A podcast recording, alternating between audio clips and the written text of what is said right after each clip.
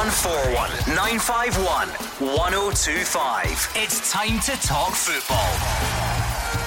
It's Clyde One Super Scoreboard.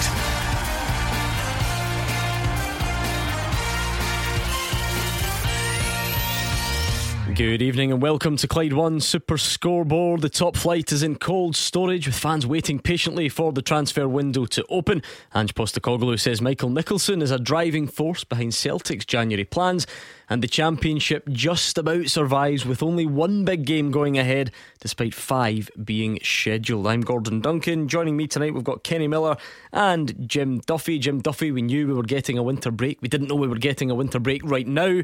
It's all a little bit quiet, but Scottish football is uh, never truly silent. There's always something going on. Yeah, Gordon. I mean, obviously from the the Premiership, uh, there's, there's a little break, and um, you know gives everyone a chance to clear their heads, um, clear the decks, get a, a, clean bill of health, and obviously start the transfer window. You know, and uh, I think that'll be quite busy for a lot of clubs over the coming weeks, and uh, I think all, all, the fans always look forward to, to, that time.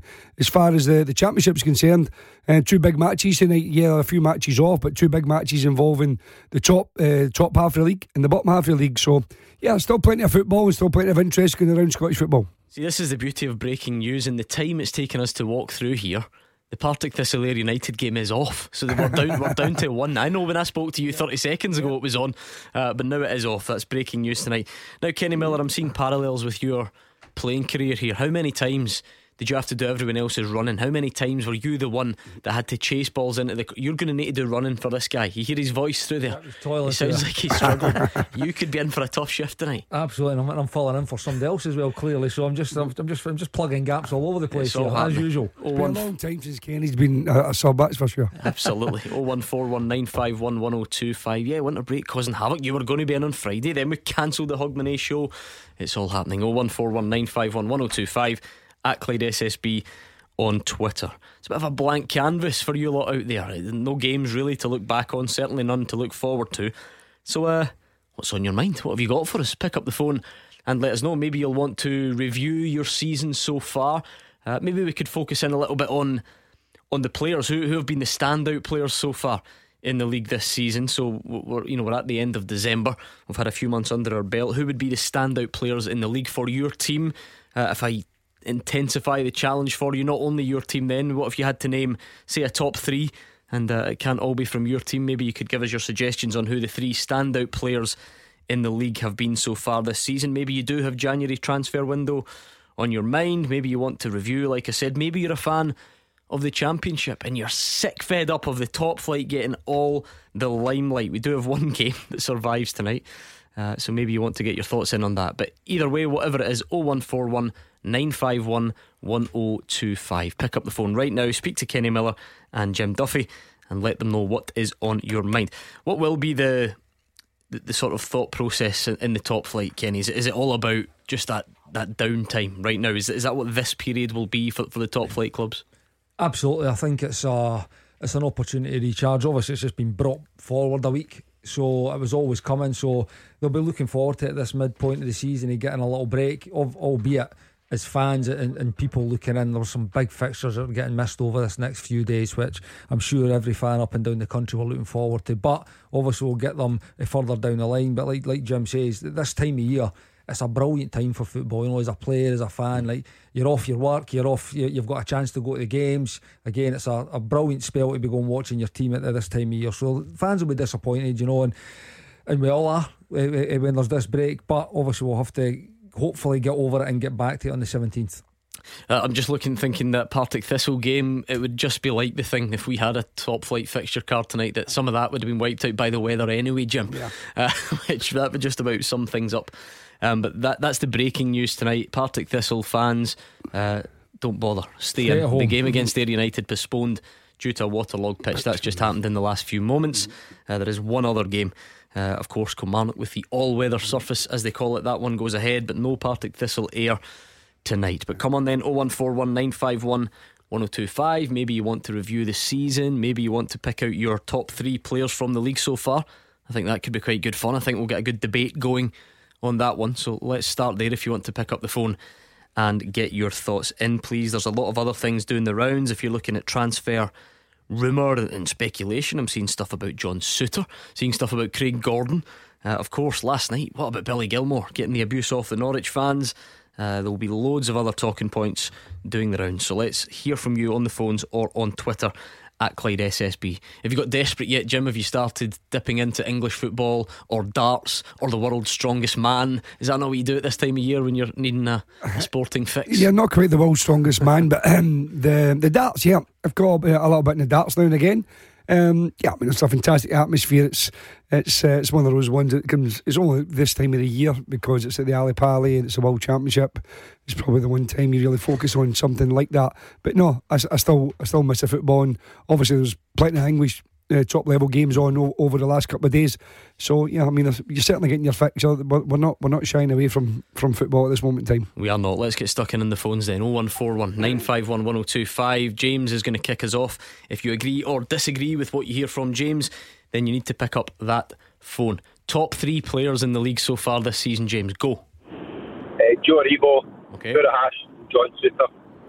But like, but look at that. That's a, that's a textbook answer. James has come on. He's given one from his own team, one from his greatest rivals, and one from outside of Glasgow. I, I couldn't ask for any more. Let's go through them one by one. Then, why is Joe Aribo, Joe Aribo your standout?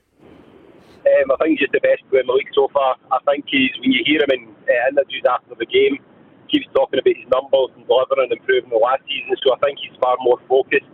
His assists and his goals are uh, better than it has been previously. But I just think as a playing that number of sort of number ten, no more advanced, is better suited to him now rather than putting him out wide. So I just think he's um, yeah, just game after game he delivers for it. He's always like a seven or eight out of ten now. So any com- any complaints from you, Kenny Miller? Is that a good shout to kick us off? No, great shout. Probably, uh, I mean, there's only one that would probably be fit in there. So I thought maybe Souttar would be out, and you would maybe have guys like Jota in there. Again, if we're looking at with Glasgow, Tony Watt, those types of guys. I've had, I mean, Craig Gordon again, uh, Souttar's teammate's been absolutely excellent. So, uh, no, I think uh, Kyogo's been sensational since he came to the country, and, and Aribo has 100% stepped up a level this year. What, what in particular? I mean, James is talking about I mean, numbers is the first place you would yep. look. He's got six goals. In fact, he's got he's got four of them since uh, sort of mid November. Um, is, is there more than that? What, what have you noticed in terms of his development? He's always been a really, really good player. You know, I think he had been deployed in, in several roles uh, since he came to the club.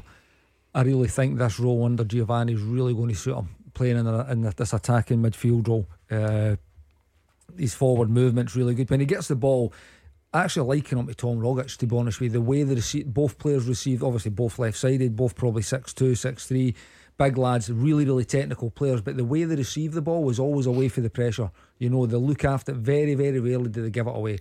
You know, so he's had an outstanding season. He'll be well on track to get double figures and goals as well, which is always always a positive for a for an attacking midfielder. But his all round play has been really, really good, and I think he is. He'll be if not he's the first name, he'll definitely be one of the first names on that Rangers team sheet. Have you noticed that significant development, Jim, because he's it's not like he's a he's a new signing, but this is the the season that it just feels like for most people he's really stepping up and, and actually overshadowing a long list of players who were you know sort of player of the year candidates in the in the previous season. Yeah, I mean I think like Kenny said, you can have different positions which you can you can play in because he's a terrific footballer, but sometimes that can actually, you know, um, hinder you a little bit. And I think uh, the fact that Joe Aribo's in a central area more, uh, he's getting more involved in the play. Talented players need the ball. You want to you want to make them sick with the ball. Keep giving them the ball. Um, and and I think he's helped. Actually, I actually think Ryan Kent has also improved as well because I think he's seen a little bit wider. Um, he's not coming into congested areas as well. I think the balance of Rangers looks a little bit better, but certainly from Joe Aribo's point of view, I think he's just he's much more involved in the play. Uh, and as Kenny said, he's got great awareness, great um, you know when receiving the ball, first touch, awareness of the his teammates and of the opposition. And I think he's been just been absolutely outstanding and so influential very like um, Tom Rogic, as, as, as, Kenny mentioned. But no, Joe, Joe Aribo's been a, a standout this season, and, and I think the way that uh, Van Bronckhorst has set up his team is absolutely perfect for him. Does it become a bit of a double edged sword at this time of year, James, when a player goes into January, the transfer window, and goes in in such good form? Does there always leave that that sort of worry that, that other clubs will be paying attention, or is, is that just par for the course? It's just great they've been talked about in those in those conversations. So yeah, you want your player to be talked about, you just don't want to leave. So um, it helps with helps with the sort of valuations and stuff like that. But no, I think it's um, it's part of the course. Of, he's been that like between Kamara, Kent, Aribo, Tavernier, stuff like that. They've been involved in the last couple of conversations with the last few windows. So um, just good that they're maintaining it and delivering that level of service or performance. Before we analyse the rest of James's shortlist in a bit more detail, does the the nature of the the deal does that sometimes make it sweeter, Kenny? I mean, like Ryan Kent signed for multi million pounds, right? And you take guys like Odsonne Edouard or guys that are brought in for a lot of money. They really, really have to make an impact because you know they've you spent so much money on them. Then you go the other model, the the Joe model, where you, you look at that English market, you try and ex- exploit that, bring someone up for, for next to no money. Remember Lee Bowyer at the time being very critical of, of the player's decision. If you can then turn that type of deal into someone who, in James's mind, is the best player in the league or is certainly Rangers' best player. That's exactly what you're looking for from, from a recruitment model, is it not? It's, it's every team's model, every club's model is to sign players again for as little money as possible, bring them in, particularly younger players, develop them, give them the platform to go show how good they are and sell them on for a lot more money. So Joe Aribo again, you think of Dembele coming to Celtic a few years ago, comes up up the road for again a nominal fee, uh, if anything and then get sold on for 20, 25 million, whatever it was. So it's, it's the ideal scenario. Obviously, you need to put a lot of work into the player, good players, but you need to develop them. They're coming to big clubs like like Rangers and Celtic. They're going to get this exposure of playing in Europe as well. So it's always got the the the potential to become really, really good deals if the players take to the pressures that comes along with playing for the Old Firm and, and put the performances in, particularly on those big games, Old Firm games, European games, Cup finals, you know, and you're going to get that opportunity in Glasgow. Uh, right, James has got Joe Aribo down as his top player of the season so far, the player that stood out the most. What do you think? Do you agree uh, or disagree? Now, James was good enough. He's filled out all the criteria. He's given us a top three. And I like it, James, because people would have you believe that in this city, you think everyone in your team's great, everyone in the opposition is rubbish, and and we, and we just get on with it. But you, you've stuck Kyogo in your list. What is it that makes him stand out as a, a rival fan? I think what he's done since he came to the country, and the fact that the game seems a lot more physical, to be fair, to the way he's kind of kind of found his feet at the start. I think Ken was brilliant, but he's just getting his uh, sleeves rolled up and get stuck in. So um, what should be quite a wee guy, um, handle himself as good as he can. But I think just the way his like abilities and sort of technical abilities kept his like like numbers up, scoring goals, etc. I just think he's done, he's done a great job, and probably most of my Rangers mates will hate me he's probably the only person I take the Celtic squad and put him in the Rangers team. Um, so yeah, I think he's I think he's a, a class act up front, but um, yeah, I think he's the way he's adapted to the game more than anything. So, Jim Duffy, the season of goodwill or what? We're, we're just about managing to get praise for rival players. This will never, this will never catch on. No, I mean, I'm just feel Hughes no here to be falling off his seat with that. You know what I mean? But uh, he, he's he's saying, "My dad's bigger than your dad." That's gone. So yeah, I mean, it's um, you know good to hear. Um, people appreciating good players, and Kyogo is, is certainly that. Um, it's his movement. His movement is, is, is I said, it's sensational. He, you know, he, he waits. His timing, his run. He rarely gets caught offside. He plays on the shoulder. Um, he's waiting in those those those pivotal moments. And then when he comes across more often than not, um, he puts the ball in the back of the net. And uh, you know, as James has said, you know, a, a player coming from Japan over here, the cultural change, the football and style change, everything adapting to a new country in the midst of a pandemic. I don't think you can praise the boy high, uh, highly enough for the way he's adapted and the ways he's slotted in uh, seamlessly into that Celtic side and, and made him such a an important player as as was shown um, just over a week ago in the cup final. Um, you know, he's he's, uh, he's he's two finishes in that game were, were absolutely outstanding. And I, I, again, I think he needs a little bit of support because we've just seen recently again, whether it's fatigue or muscle injuries. He can't be the only player that Celtic rely on in this moment in time. He probably is. So you know, other than, other than just support from him, yeah, another another top class addition to the Scottish game. Give us the striker's masterclass, Kenny, because I I have this view myself, but I've certainly heard it loads about his movement being particularly good. What is it that's so good about it? Is it different from what other people do? Why is it his movement that seems to be getting spoken about more than than well most strikers that I can remember here in the last few seasons? You know, it's there's a lot of strikers with really good movement. I think Kyogo for me is just constant. It's a he's a constant threat to any opposition's back line. He lives on that shoulder. I mean, I've watched games where you think, right, okay, the one I remember the first games I was watching, right, right, what's this? What's this Kyogo all about? And I watched him and I thought, okay, he's not involved, he's not involved, he's not involved. Then up pops up he pops with a chance or a goal by being on the shoulder. He's just a threat. He's a constant threat and he's perpetual motion. You know, he's constant, he's alive as well. When you look at the goal, the second goal mm-hmm. in the mm-hmm. cup final, he's just alive, makes the connection, makes a run, always a threat in behind, and it's a wonderful finish, like sensational finish. So no just movement, it's just constant. He's always alive, he's always looking for these through balls. And by the way, he makes so many runs. Uh, ninety percent he doesn't get it, you know, he doesn't get the ball, but it doesn't dishearten him. He keeps at it, he keeps at it, and he knows at some point one of his teammates will get him that chance. Maybe, Jim, I don't, I don't know because you can give us the defender's perspective. Then maybe it is getting spoken about so much because football's slightly moved towards an era where lots of strikers are, are brilliant at coming towards the ball mm. and, and, taking it into feet and linking it up and and and maybe maybe running in behind from a sort of number nine perspective is. I don't know is that is that gone a little bit and, and is that what is that what defenders hate more than anything? Yeah, I mean it can go two ways. Some clubs now are playing without an out and out number nine. Yeah. You know what I mean, and, so, and therefore trying to say to the two centre backs, well, who do you pick up? Whereas Kyogo occupies the two of them all the time. He plays in between either the centre back and the full back. So he occupies two players at all times or in between centre backs. So again, both centre backs are aware of him, and that creates space for his other players, particularly when Jota plays, um, and where, it's uh, Abada, where it's Forrest, and that's the reason why David Turnbull. That's the reason why I think there's so many goals from Celtic. Yeah, listen, we know we can look at the overall structure of Celtic, and they, they are a team that play on the front foot a lot. Um, but I mean, Kenny's the ideal guy. He played as a lone striker so many times.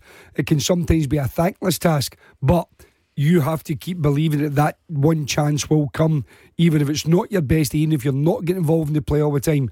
But you say, as Kenny mentioned there, stay on the shoulder, keep making those runs, and eventually one of your teammates will find you and then it's all about the numbers after that. How many, how uh, how high your percentage is in your finishing, and, it, and at this moment in time, it, it, seems to be very very good for Kyogo. This has been a textbook answer from James in Barrhead. We asked for your top three players of the league so far. He's given us his own team's player, a rival team's player, and one from out with, which was John Souttar, if I remember rightly. James, why does he catch your eye? Couple of couple of reasons. One, uh, the game he came in for Scotland um, where he was, I thought he was almost man of the match, if not, he got the award himself.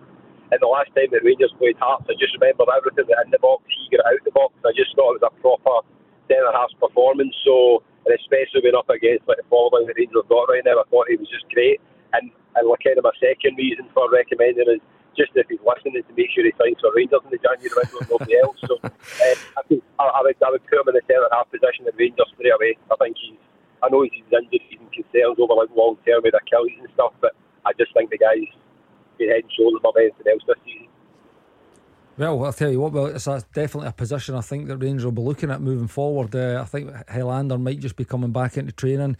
Uh, I'll be interested to see how he comes back back into the team. If he comes back into the team, obviously Calvin Bassey's been great and he's over the last month or so in that position. But you've got the situation with Connor Goldson, his contract situation. Is it how that's going to develop over the over the coming months? Will he leave in January? Will it be a pre-contract? Will he leave at the end of the season? So I'm sure he's one that will be on the radar. He's right on our doorstep and he's been a consistent performer for uh, performer for a number of years now. Obviously, the injuries have probably held him back a little bit, but he definitely looks like he's back to his best. And I 100% agree with James. I felt the game, as much as Rangers won that game 2 0, it was outstanding that day.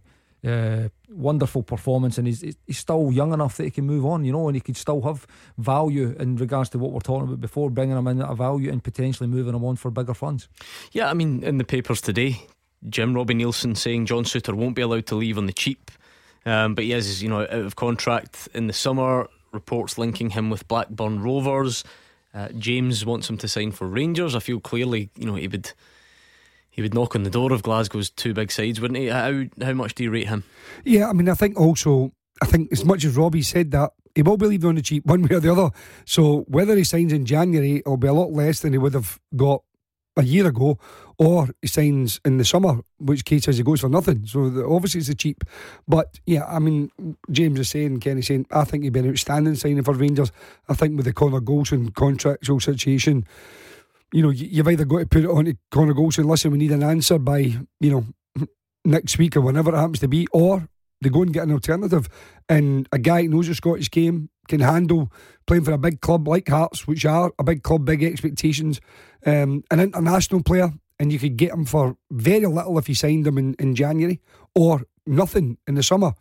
I, I think it's a no-brainer. I think he's an outstanding, being an outstanding piece of business. But the boy himself might want to try something different. He might want to go down south. A lot of talk about Blackburn and Stoke and a few other clubs looking at him. Uh, and I know they're not as big a club as Rangers, but you know the fact is that he gets the opportunity to go and play in England might be something that he wants to he, wants to you know experience. And you know again that that would be his choice. But certainly from Rangers point of view now I think it'd be a terrific signing. Yeah I mean I wouldn't want to break your heart James if it if it wasn't to be Rangers. We're looking at Blackburn uh, I think who appear to be uh, leading the race if you if you believe what you read. Is that an appropriate level? Do you think he's got another level in him or, or how would you view that after the international games and what he's done against Old Firm, he's got another level than that. Because no offence to Blackburn and uh, down south, but he would be, I would say, top of championship, bottom of Premiership uh, level. Because especially did in uh, an international game, etc. So I think he's, I think he's capable of playing that. Staying up here and going to the same grounds, yeah, might be a bit of monotonous for him, but you're then getting into Europe and playing, going travelling around the sort of either half the Old Firm, but I'd say hopefully Rangers, but he's going to get new experiences and stuff like that. And I just think he'd be he's already shown he's capable of that step up. Yeah, I suppose Blackburn are having a brilliant season, aren't they? Only a couple of points. Uh, behind Fulham and Bournemouth, so it will be interesting to watch. Thanks, James. Brilliant suggestions. Whether you agree or not, now is the time to pick up the phone. Who are your top three players in the league this season and why? We'll take your call next. You are the voice of Scottish football. Call 0141 951 1025. Clyde One Super Scoreboard. Kenny Miller and Jim Duffy are here. It's 01419511025 to join in. And you can tweet as well at Clyde SSB. Uh, whatever's on your mind, maybe you want to review the season, look at your January transfer business. Please pick up the phone and share your thoughts. It's obviously a bit of a quiet midweek with no games, so we're asking you as well who are the top three players in the Scottish Premiership so far this season? You'll obviously give me a standout. You'll give me uh, your favourite, probably from your own team. Uh, let's see if we can cast the net a bit wider, though. Maybe one from your rivals, maybe one from uh, a bit further down the league as well. Let's see who deserves credit. Who are your three picks for Player of the Year uh, in Scotland so far? This season. I'm not dishing out any awards yet. It's a bit early for that. We're just checking who's made a good early impression.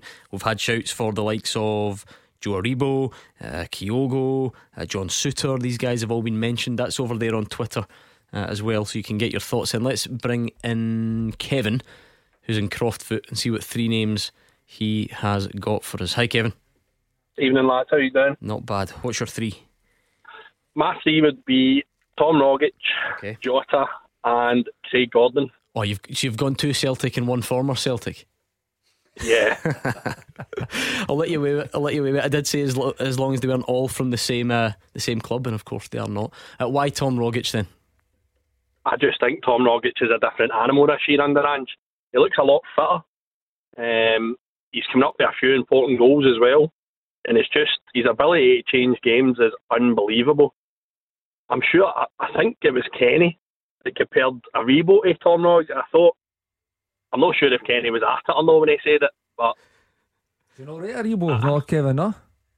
I, I think he's a good player, Kenny, but come on, he's He's not even in the same league as Rogic. Oh He's probably got Rogic's posters in the wall. Oh my goodness! Come on now, you behave yourself. Listen, I'll, I'll, agree. Absolutely agree. I said it on the show months ago, right at the start of the season. Tom Rogic came back into the Celtic team, and he, for me, he's one of the guys that makes Celtic tick. Kyogo gets the headlines, Jota gets the headlines, but for me, Rogic is right up there with them. As is McGregor to be honest with you, because McGregor makes him mm. tick as well in a, in a, different way. But Rogic has been outstanding in this season. Obviously, when he's missing, I think they lack that creative edge. I really do, because he's a wonderful you player. Miss him terribly. His ability to take the ball in a half turn, and his defence, his defence splitting passes are. I mean, sometimes it's unbelievable the passes that the guy mm. sees. See, this is more like it, Jim Duffy. The first caller was a Rangers fan and was saying, "You know, do you know what? My pals will slaughter me, but I'd take Kyogo." And he, but this is this is more but like no, Kevin. This is more like it. Joe Aribo has got Tom Rogic posters on his wall. Says Kevin and Croftfoot. So uh, Kevin wouldn't take Joe Aribo into the Celtic side then. Would you not take Joe Aribo, Kevin? he'd, he'd probably be decent for the bench. Aye. I thought that was coming, especially recently. Yeah. no, listen. I mean, he, Tom Rogic has been outstanding this season. But let's not forget, it wasn't that long ago that Joe Aribo, was, uh, sorry, that Tom Rogic was on his way to Celtic. Um, I think it was just really last minute. You know, he was going. I think he was going to the Middle East. Uh, the, mm. the, that deal fell through, and for a good couple of seasons, Tom Rogic was posted missing. Now, a fantastic player, but he had a couple of seasons there where he, he wasn't anywhere near the level he's at now. I think what Kevin has said is that under Ange Postecoglou, he's a, he's he's reborn. There's absolutely no doubt about that. He always had talent, but now he's got consistency. And I think that's the big difference. Tom Rogic always had that quality of defence splitting passes, always had that execution of real craft and guile and imagination, but he didn't produce often enough. This season, he has been very consistent, and I think a lot of credit has to go to the manager. One, for his belief and trust in him. Two, for getting him fitter, because there's no doubt he is fitter. Remember, it used to be a thing. Oh, there's Tom Rogic coming yep, off again. I know. Um, it was one of those things that they could never shake, and no one really seems to talk about it anymore. Mm. Can that happen, Kenny? Thinking back to your own career, you played under loads of different managers. Even that personal touch, Ange Postecoglou worked with him before. Sometimes does a manager just come in and, and revitalise you? Maybe when other people have got you written off, did that happen? Of course it does. Every every player, if you talk any player over the course of their career, they'll have a manager or two that seem to get a little bit extra out of them, you know. And and like like Jim says, he's not been great for, for the for the last couple of seasons. Whereas maybe the, the season, season and a half prior to that, it was it was again one of the first names on the team sheet when Brendan Rodgers came in and they were playing the style of football that they were playing there. Uh, but no, he's a wonderful player. He has been revitalised this year under Ange's countryman, obviously. So it's uh, it is good to see. We want to see good players, the best players performing in this league in Scotland, and, and he's definitely one of them. I think. Did you say previously on the show? Forgive my dodgy memory. You felt Walter Smith did that. Yeah. You know, there's a you know sometimes a manager and it just fits for you and and, and gives you a kickstart. No, absolutely did. He's uh, he was one one of a few that that seemed to get something out of him again. For me, he was he was the one that got most. You know, mm. and he, he, people will always ask, "What was it? What did he do?" And again, it's just he just had a gift. You know, he just he managed to get. And I know if you're speaking to a number of players uh, over the last few months that I'm not the only one, you know, and there is managers mm. there like that. And obviously, it's about a connection, like you say, it's whether it's a personal touch, whether there's just a connection of personalities mm. and characters. Sometimes there's just that right fit, and you just, man, a manager, a coach, even can just find something in you you didn't know you had. Kevin, I'm looking for some honesty here. When it was suggested that Tom Rogic might leave and, and might go to Qatar, I think it was were you one of the the Celtic fans who thought, yeah, do you know what? Maybe the time is right. Let him go. And now you're holding your hands up to say, I'm I'm, I'm glad that didn't happen, or, or, were you always desperate to try and keep him? No, do you know what it was? I, it came out the blue a bit when it it was said they was going to the Middle East. so I was I was always in the camp to keep Tom Rogic. He's he's a player with the ability that you can't really afford to not have. I think he's got that bit bit of something different.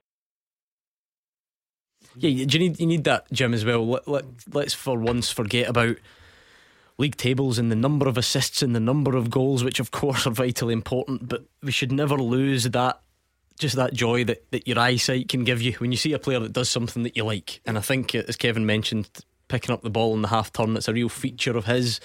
Um, I know it's a bit of a cliche about getting fans off their seats, but you just you just need a bit of that, don't you? Yeah, he glides past people. You know, he's, he's got that lovely balance again for a tall guy, and you know that's why we, you know, we're, obviously me and Kenny think he's a bit something like Aribo. Kevin doesn't, but you know, I think that he's just got that, as I say, that lovely balance. He's head up. He's really aware of what's going around about him all the time as I said, he didn't produce it, you know, for a good couple of seasons. And I think as a squad player, yeah, you would always have him. But as one of your first names in your team sheet, no, I don't think there was too many Celtic uh, fans would have thought, yeah, definitely.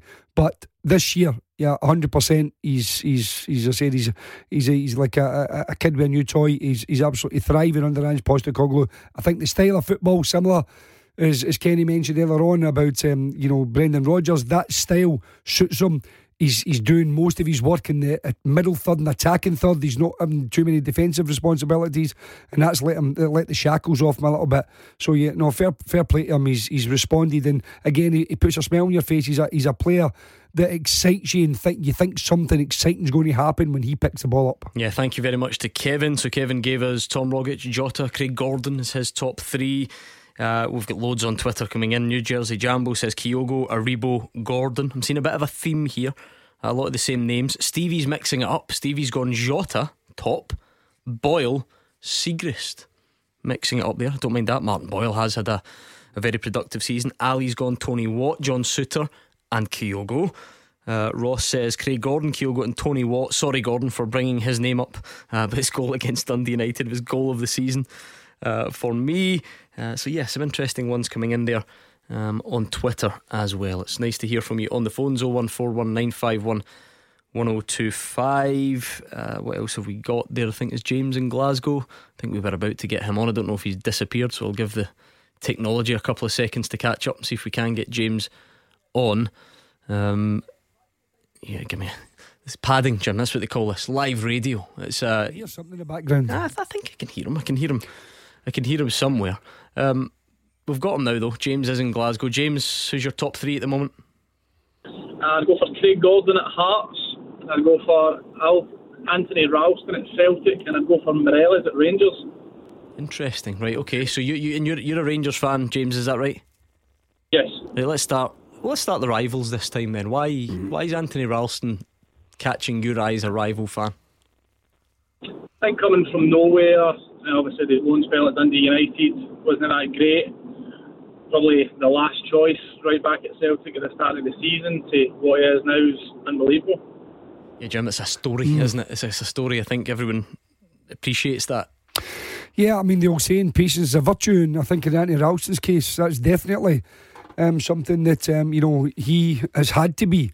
You know, as as um, James has said there, he's went out on loan, you know, some done okay, but the one thing he did get was a bit experience. Uh, learning from it, you know. I know Kenny done it as a young kid. Went to Stenhousemuir. You know, you, you sometimes it doesn't always have to be perfect for you, but what it does maybe do is makes you appreciate when you go back to your parent club. Listen, this is something I want to give everything I've got to try and make sure that I give it a chance. But he needed a chance. Uh, I mean, you know, Celtic for you know whether it was Frimpong, whether it was El Hamed, there was you know there were so many. Obviously, Mikael Lustig was there for many years. You know, there were so many right backs. Even Juranovic was signed as, as a right back, but Anthony Ralston just keeps batting away this season because of his his consistency.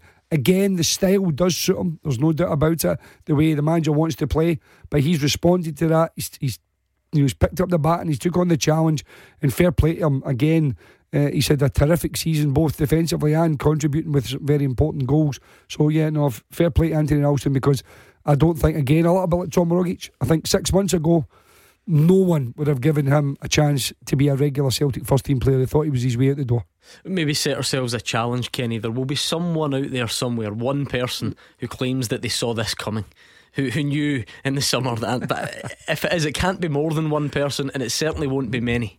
No, I, listen. I think uh, Jim's nailed it. If you had went back this end of last season and, and even before that, there's no, there's no honest Celtic fan out there that could have said Anthony Ralston will be one of our key players this year. And make no mistake about it, it has been one of them. There's been some outstanding performers. That said, the headline grabbers, uh, uh, Kyogo and Jota, uh, the creativity and flair of, of Rogic, Callum McGregor's absolute nailed on consistency now for a number of years.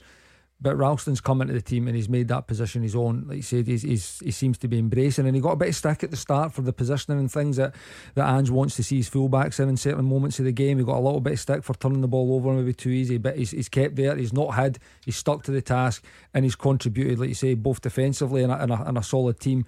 And, uh, and going forward, he's, he scored some big goals again, none more so than that that 97th minute winner at Ross County, which again at that moment just kept them right in touch with Rangers. Now, interestingly, James, every Rangers fan that's been in touch has gone Joe Aribo. Every single one of them, I think. But you want to throw Morelos in there. I assume this is about the transformation, maybe rather than the, the sort of overall campaign so far. Yeah, I think a hundred percent. I think I was, I was, I was going between Joe Hart and Craig Gordon from other choice. Uh, but Gordon, consistency again. Joe Hart's made a couple of mistakes, but for Morelos, he just looks happy just now. He just looks, he looks a lot slimmer, a lot fitter. He's got that hunger back. He's eight league goals and four assists, I believe, uh, which is a, a great return. You know, you've got Kyogo on the other side that's got eight goals, zero assists, who's electric, outstanding player, but I just feel Morelos has turned the corner since Gio's come in. Again, uh, to draw some sort of parallels, we're talking about managers fitting and all the rest of it, whether that's it or whether uh, it's a, a new style or a new way of working that suits Alfredo Morelos, or whether yet again he wants to put himself in a shop window. Only he would know for sure, Jim. But I think everyone agrees there's been a difference since the new manager came in. Yeah, absolutely. Because he's scoring goals, he's in the penalty box, he's in and around, you know, between the between the posts, and I think that was something that you know he'd he'd, he'd maybe lost a little bit. He was, he's maybe overall link up play had been better, uh, maybe maybe working a little bit more for the team, but he certainly wasn't in in the positions where he could be a penalty box striker. And I think if you look at all his recent goals, you know they've all been in about ten yards and in. And I think that's that's what you want Alfredo Morelos. Again, he's he's got that little in, in, in instinct where he assesses things very quickly, he sees things, he anticipates it, and he's on it in a flash, sticks it in the back of the net. I'm not quite sure if he looks happier. But then again, I don't think he looks happy at any time. I don't think he looks happy in Christmas morning. But he, I think when he scores goals, that's him. That's when you see him releasing, you know, that, that love of football. Mm. Uh, and he points at himself as if to say, listen, I'm the man. And I think that's what Alfredo Morelos needs. He needs an arm on his shoulder. He needs to be the big dog. And I think he is under Giovanni Van Bronckhorst. And again, staying central. Let Ryan Kent deal with the wide areas and Hagi or whoever else is out in the right, Scott Wright or whatever. You stay in there your job, stick the ball in the back of net, and I think he's been terrific under Gianni Van Bronckhorst. Hey Kenny, I think from memory you were on the night after the Sparta Prague game when he scored twice, and it was early on in, in Van Bronckhorst's reign. And whilst you acknowledged the goals, you were of a view of okay, well that, that's one game. Let's see how this sort of progresses. So where are we? Another seven, eight games down, another seven games down the line. You starting to be won over a bit more by the transformation. I think the goals have started to return. I mean, that's something we could always associate with Alfredo in, in his game since he's came to Rangers. His, his goal return's been excellent. I think we touched on it last week or a few weeks back. That was he's, he's one and two. His goal scoring in Europe has, has been sensational.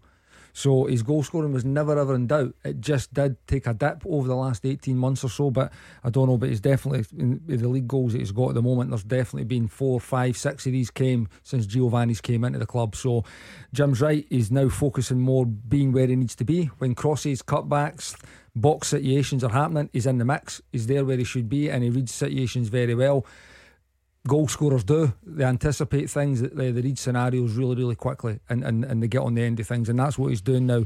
His all round play had really improved. I'd say that all along, but I think it was probably to the detriment of him scoring goals. So, uh, yep, absolutely. That's what you want to see Alfredo is scoring goals regularly for Rangers. It's a good list from James as well. Anthony Ralston, Alfredo Morelos, Craig Gordon on James's list. We're going to get a Hearts fan on to discuss Craig Gordon, I'm sure, and others next. 0141 951 1025. This is Scottish football's league leader, Clyde One Super Scoreboard. Kenny Miller is here, Jim Duffy is with him, and the number you need to get in touch is 0141951 1025. Hopefully, people didn't notice me about to call you Joe Duffy because Joe Hart just popped up. I was about to read out something about Joe Hart, and you can. These things happen. Call me Joe if you want me. I'm no problem. You've been called worse. Yeah, a lot worse. Um, it's uh, it's that time of year. Um, maybe the focus has gone a little bit, but yes, Joe. Um, there was a two pack of all people who tweeted in, presumably. Uh, not that one. Uh, who says Jota, Kyogo, Hart. Come on, where's the spirit of the awards? We need to be giving some credit to other teams. Um, but yeah, I guess it's not a. Gordon, you can't pick any more than one from no, your own team. Said. And people are on Twitter going, well, why would you pick anyone from Celtic? They sit in second. Well, it would. It was just a bit of fun. It was too easy to go and pick three from your team. And if you're only allowed to mention the team at the top, then the rest of the league would be as well just chucking it and giving it a miss. We're trying to spread the love. There's some good players all throughout the league, so give us your top three. And I must say, I'm really sorry to Kenny, who's been hanging on for ages. Uh, Kenny, I know you're going to have a Hearts slant on this. Souttar or Gordon? If I made you pick one, who's been better? Gordon. Yeah, easy. Simple as that. You're convinced. Aye, aye. I think I think Craig's been absolutely outstanding this year. Uh, You'll know more about this than me, then, Kenny, right? Because I, I don't know if I'm going recency bias, and I'm, i was a bit younger um, at the first spell. Is he better this spell or the first spell? Uh, he's better now. He's better now. He's yeah. a lot calmer. Uh, obviously, he was younger, obviously coming through the ranks, but uh, I think going away down to Sunderland and then coming to Celtic uh, sort of turned him into the man he is now, and then coming back to the team that he loves, you can't get better than that. Eh? Jim, better on this spell, you know, like I say, or, or is there attempt? Does does recency bias do that to you, where you see him in good form and you just go, oh well, he must, you know, he must be better this time. No, I, I couldn't say that. I mean, obviously, I was at Hearts for a short time when, when Craig was there, um, but obviously seen a lot of the games around about that time as well. I, I, can remember a few just unbelievable saves. I think I think he won the, the save, of the, save of the decade, I think, or something yeah, like that, didn't he? Against uh, you know, for Bolton, uh, in, you know, in, um, in, in, England, but. His, his general goalkeeping has always been of a very, very high standard. As Kenny said, yeah, might be a little bit calmer now, and just you know, like I don't, I don't, I think he's still, you know, he's a bit like Al McGregor. He's still, he's still a bad loser, which is a good thing to be for a goalie. But um, you know, I think he's, he's maybe just a little bit more confident in himself these days. But no, I, me personally, I, I would have think he's been one of the most consistent goalkeepers, and and to having to come back from the the length of time he had out, you know, technically retired is an incredible comeback, really, to the level he's he's come into and become Scotland's number one again. So you know, I, I mean, he's almost came full circle. So an incre- an incredible, um, you know, talent, but also determination and, and attitude and, and you know just desire. I think uh, he's, he's, he's you know he's absolutely got to be one of the top players, not just this season, but pretty much any season. You'll know. You played with him. Wonderful goalkeeper. You know that was we were blessed with some really, really top goalkeepers in that Scotland squad at that time. Like Craig Gordon, Allan McGregor, Davy Marshall were were all vying for it, all being the number one mm-hmm. in the last kind of six or six to eight years. They've all had the they've all, all had the jersey at one spell. But Craig's a, is, just a top top goalkeeper. It's as simple as that. There's no getting away from it. He, he's world class. Craig Gordon's a world class goalkeeper. Yeah, he's older and in his years now, but he's I think it was a few years ago Chelsea were coming in for maybe to be a number two or, or, or, whatever it was at the time. But he's a, he's just a top goalkeeper. You know, he was excellent as a young a young goalkeeper coming through at Hearts. He broke into Scotland team early and some of the, some of the saves he made, not not just in games, but we train with the guy every day. You know, he was he was top top level. And even recently you see the saves he made in Scotland jersey where there was big games and big moments and he was there. And you know that's what you need for goalkeepers. When that moment comes along where you might be on top and it's a concentration thing that they're there to make these big saves. And Craig's one of them. You know I can't speak highly enough of him. No no surprises that he's getting banded about with these like top performers this season. Interestingly though Kenny the other one Kenny on the line um, newspaper reports this afternoon uh, about a number of English clubs keeping an eye on Craig Gordon. I didn't expect that just because obviously he's he's 39. No offence, Kenny Miller. I know you were still going strong, um, but his contract will be up at the end of the year. Kenny, is, do you think he could still go and, and do a job for big English clubs after this heart spell? Of course he could, die, but I think uh, I think with his new baby and everything like that, I think he'd rather stay home. And fingers crossed he stays home and keeps producing performances that he does every week that we see. Me and my daughter see it firsthand. Kenny's tugging on the heartstrings there. I don't know if that's wishful thinking or if that's the way it'll, it will play out, Jim Duffy. It might well be, but yeah, like I say, maybe it's just myself. I, it's not a player I mm. necessarily expected much speculation about. No. Maybe I had forgotten about the contract situation. What do you read into that today? Yeah, but again, if you look at about, you know, I mean, if, if for someone, if you want, I mean, manage managers are, you know, very very short term these days, and you know, so a manager might be not be worried about two or three years. They might be thinking, right, for the next eighteen months, I need the best goalkeeper available. If you look around the country, there's not that many better than Craig Gordon, if any. You know, and, and I think if you if you if you look at England's number one, Jordan Pickford, um, you know, and playing with Everton, uh, me personally, again, I wouldn't say he's better than Craig Gordon. So, you know, the, the, these are the two. Listen, it's all about opinions, and people kind of rubbish the Scottish game a little bit. But I, am just talking about pure talent, and you know, for me, I would rather have Craig Gordon my goal behind me than Jordan Pickford. So I, I think if you and, and, again you could run a number of other goalkeepers down south, and, and I mm. think he's every bit as good, if not better, than the vast vast majority. Um, so yeah, I, am no surprise to me um, that there are clubs and will be clubs interested in him because easily he can play for them. As I say, he had that wee hiatus in his in his career anyway, so I think he, he can definitely play for another two or three seasons, no problem whatsoever. Is that the reality of it, Kenny? That people maybe assumed that he's going back to Hearts and you'll see out his career there. You're looking at you, you've left Celtic. I'm sorry to Kenny on the line. It's obviously you know a step down in terms of, of our league. All of a sudden, he's gone there and played so well. You talk about those eye catching saves. It seems like he makes one every week, and then he goes and does it on big televised international matches. Has he maybe actually got another another move in him? I, I think I think he could have. Again, it's when you hear that, like, you, you wonder what is the move? What what is the club? Yeah. Is it someone looking for a number one? Is it a bigger club looking for a number two? Who knows? But is there's no doubt Craig will play for the. He'll be playing somewhere next season. You know, so whether it's at Hearts, and it might well be at Hearts, he might see his career out at Hearts. He might be settled and, and he might be looking, no, no, that's not for me. Now I've mm. done my moving about and I'm going to stay home and I'll sign again at Hearts.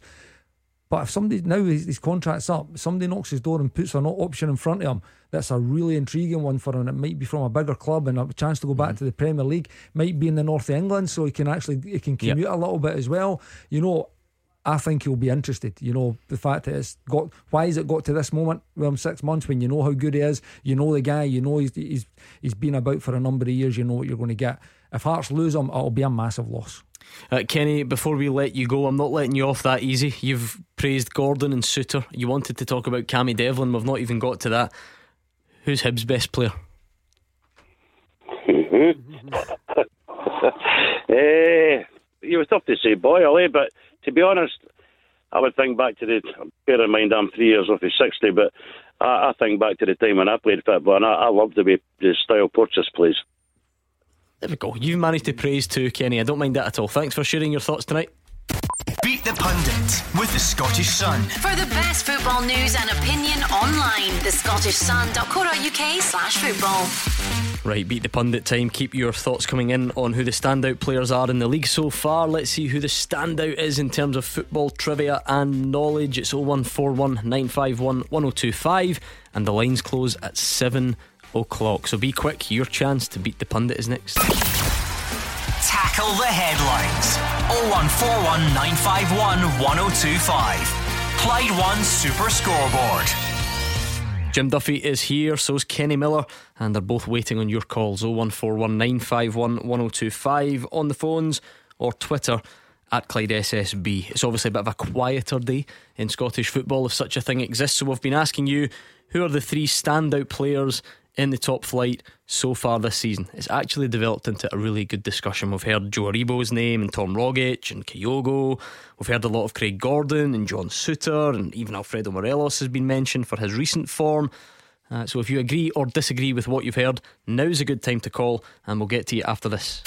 Beat the Pundit with the Scottish Sun. For the best football news and opinion online, thescottishsun.co.uk slash football.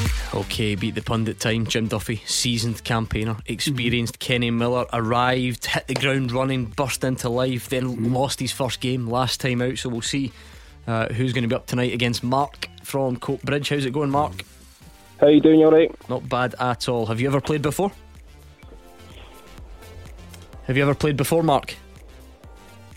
Oh no, I think we've lost. That's not. Uh, no, I'm back. Oh, you're back. Good stuff. Have you ever played before? I've not. No, Right, first time. How do you do at home when you play along? um, I don't usually win there either. this is two nights in a row. We had the, the guy last night was his manner was just brilliant. He came on and said whatever his name. Sorry, forget his name. Uh, do you play along at home? Aye, I play all the time. Any good? No, rubbish. and then he proceeded to be pretty rubbish and lost. So anyway, maybe Mark can do better. Heads, it's Jim Duffy. Tails, it is Kenny Miller. And it is tails. It's Kenny up against Mark from Coatbridge. Mm. So let's give Kenny some Clyde 2 to listen to so that he can't steal the answers. Mark, 30 seconds. Answer as many questions right as you can. And if you don't know, pass quickly and we will move on to the next one, okay? Okay. Right, let's go. 30 seconds on the clock. Your time starts now. How many goals has Alfredo Morelos scored under Van Bronckhorst? Five. Adam Matthews left Celtic for which English side? Pass. Who were Ayr United due to play tonight before it was called off? Uh, pass. Who's got more Nigeria caps, Aribo or Balogun? Aribo. Where did Norwich sign Kenny McLean from? Uh, Aberdeen. How many games has Barkas started this season? One. What's the largest capacity stadium in the Scottish Championship? No, pass. Mm, okay, you'll kick yourself at that one, I'm sure of it. Let's bring Kenny Miller back. Kenny, can you hear us? Yes. Good. 30 seconds. Same set of questions to you, and your time starts now. How many goals has Alfredo Morelos scored under Van Bronckhorst? Six. Adam Matthews left Celtic for which English side? Sunderland. Who were Ayr United due to play tonight before it was called off? Pass. Who's got more Nigeria caps, Aribo or Balogun? Balogun. Where did Norwich sign Kenny McLean from? Aberdeen. How many games has Barkas started this season? One. What is the largest capacity stadium in the Scottish Championship? Dunfermline. What's the verdict, Mark? I think he's beat me there with Matthew's question anyway, but I don't know hmm. about the championship one. Hmm, yeah, let's find out. How many goals has Morelos scored under Van Bronckhorst? It is six in eight games. Kenny gets it, goes one up. Sunderland was the destination for Adam Matthews after Celtic, uh, so two up to Kenny. Ayr United were due to play Partick Thistle. Partick Thistle, waterlogged pitch at Firhill, so that one is off 2 0 to Kenny. A 50 50 shout on the next one, Mark Aribo or Balogun. You went Aribo, Kenny went Balogun. And I'm afraid, Mark, the answer is Balogun. He's a good bit older, I think, isn't he? So he's got 43 caps. Aribo's only on 12, actually. So quite a gap between them. 3 0 Kenny Miller. I was worried for you at this stage, Mark. I must admit. I, I, I like to see the listeners do well. I don't like any zeros, but you did know that Aberdeen was where Norwich signed Kenny McCain, McLean from. Maybe get back to those nasty lot at Norwich later on. Uh, how many games has Barkas started this season? You both went for one at St Johnstone. He did start one against Midtjylland back in July. So it's two. And I, both of you, either you'll kick yourself or I'll send Jim Duffy in to kick you. The largest capacity stadium in the Championship, Jim. Come on. Rugby Park, 17,000. Ah. Yeah. It's the seventh most in the entire country. Mm-hmm. They are now in the Championship. Mark, it was a tough school. Kenny Miller beat you 4 to 1 hard lines. Bit of pumping. Cheers, Matt. Is that- Was it is not 4 2? is that Did you not techni- is that a technical term? Was it not 4 2, Gordon? Um, Aberdeen Doesn't matter, and one. Barkas. It doesn't matter, it's a defeat. no, he didn't get he didn't get Barkas. Oh, he said one. It was two. He started Oh, right, against right, Midtjylland right. as well. So there we go. We tried, Mark. We tried to even. Jim's trying to get you an extra point here, but it was 4 1 and uh, a bit of a, you know, as, as Mark suggested. I think that's a technical term, isn't it? You get away with that. Sometimes you Think. roll them, sometimes you don't, Gordon. Nowadays, So you're back. You're back in the, the winning back run, in- though. You back, Back in the W, feeling yep. confident. Feeling Good. real confident, yep. Right, 01419511025. Um, whilst we're on the subject, then Norwich City. What you? Mm. We're, we're well placed here. You've got your own ties to Norwich City, Jim mm-hmm. Duffy. Kenny knows Billy Gilmour very well. What about that last night? Mm-hmm. Please politely go back to Chelsea or something along those lines was what mm. they were chanting at him. Yeah, I mean, I can't quite work that out. I mean, when you when you look at Norwich, I mean, they've been absolutely dreadful the whole season. Um, they're leaking goals left, right, and centre, and yet you seem to pick on one one of the younger players, one one of the more talented players, and two somebody that's came there to try, uh, you know, not not just develop his own career but help the team. So, you know, it just seemed very very strange to me and very unfair. Any player uh, to plays in the game, the one thing you would always ask your player, particularly a, a, a footballing midfielder, is don't hide. And Billy Gilmour never hides. He always wants the ball. He's always looking to be creative. He takes responsibility way beyond his years. And I think if half his teammates took as much responsibility as he did, they wouldn't be in the mess they're in currently. What did you make of it, Kenny? I mean, footballers, are, I, I guess they, they know that criticism is is going to come their way at some point. Is it is that is that justified though? Listen, sometimes it's warranted. You know, you can be going through a real bad spell at a football club, and if it's a striker, you're no scoring goals. If it's a goalkeeper, you've made a few mistakes. Being defenders, we've seen it in, in this country over the last few years with, with people getting a lot of stick and, and their performances come under real scrutiny. But like Jim says, Billy Gilmour's a very, very good player. He's a, he's a young player that's went out there. Again, it just goes, it shows the, the importance of getting the right loan moves because yes, Norwich want to play a certain way, and I imagine that's why he's went there initially. But maybe what they couldn't have foreseen was the start to the league and how it went, you know, and they've lost so many games. And I wouldn't say their, their styles changed, but what I would say is when Billy Gilmour's playing for Chelsea, with the greatest of respect, he's playing with better players, hmm. you know, and who are more accustomed to play the way that he wants to play. You know, when he plays for, for Chelsea, you've seen some of the performances put against Liverpool, against Man City. You've seen him his Scotland performances hmm. against England, and in fact, any performance he's made for Scotland has been excellent. So he's playing with a better hmm. a better level of player who are playing the way he wants to play in the game that suits him.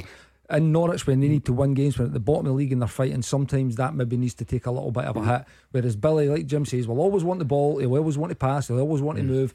And when you look at the stats actually last night, I don't think that criticism is warranted because his his passes he's been he's made he's been made his fi- his final third pass or or opposition Yeah, it was, it was cha- chances created Yep. per 90, he was first. Accurate passes per 90, first. Accurate long balls per 90, first. And tackles per 90, he was first in the and ball Norwich team recoveries, he as, as well. It was high in ball Um, recoveries as well. So That that makes it. I mean, what is that then, Jim? Is that is that the psychology of?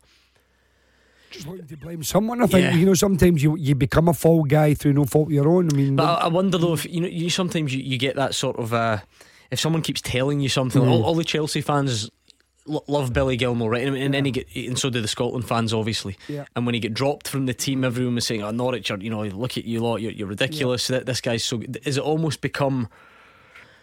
There's a desperation there, weirdly, even though he's one of their players at the moment. There's actually a desperation to to tell people, ah, you, you were all wrong. We, you know, we don't rate this guy. I assume it's not a Scotland England thing because Grant Hanley and Kenny McLean are there. So No, I, don't, I don't think it is. And if successful, you know, Scottish managers now, particularly Paul Lambert, you know, for there for a good while. So, no, I don't think it is. I think it's a difficult one because the pundits as well, you know, the kind of senior pundits, if you want to call them, the likes of Souness and these other kind of guys that, they, they were all waxing lyrical about him as well. I think Ian Wright and Alan Shearer and all these kind of guys. So, yeah, I mean, maybe maybe they just think, no, we, we, they, they need a different type of player. They don't want another football in their team, and maybe he's just went to the wrong team, and they're loo- they're looking for you know somebody to put tackles in and win headers and blocks, and he's not that type of player. He might have been better going to like a Bournemouth or a Fulham, drop the uh, division to the Championship because they're on the front foot all the time attacking and play play really good football. But he chose to stay in a team who were always going to be, you know, you know, one of the favourites, if not the favourite, to, to get relegated. And I think it has been a difficult move. But as we said earlier on, sometimes, you know, you, you grow up from that, you become tougher, you know, mentally tougher. And when you go back, whether it's Chelsea or you go on another move, then actually you become a, a better all round player for, for for that experience, even if it has been negative. is that something you buy into, Kenny? Can this be? Can it be detrimental? Is this now creating an environment that Billy Gilmour won't want to be a part of? And is there maybe a time down the line when it, it makes you stronger? No, I think it'll make him stronger. Yeah. absolutely. I know that. I know the boy. I know the character. He's uh, he's got a strong mentality. I mean, I think that shows. But he's he's still he'll still take the ball. He'll still want to pass. He'll still want to play the way they, that he knows he can play. And and I absolutely get it what Jim says, and, and he'll be and he's spot on. But you just look at the size. He's Billy. Obviously, he's small in stature. But he still tackles, he still works, he still heads, he still blocks, he does all the dirty part of the job. He's no, he doesn't believe he's too good for that or, or, or it's below him. He does his work as well, and it's just like there might just be simply they're looking for a fall guy or they don't actually appreciate the job that he does. You know, and that's sometimes you talked about managers who have effects on players.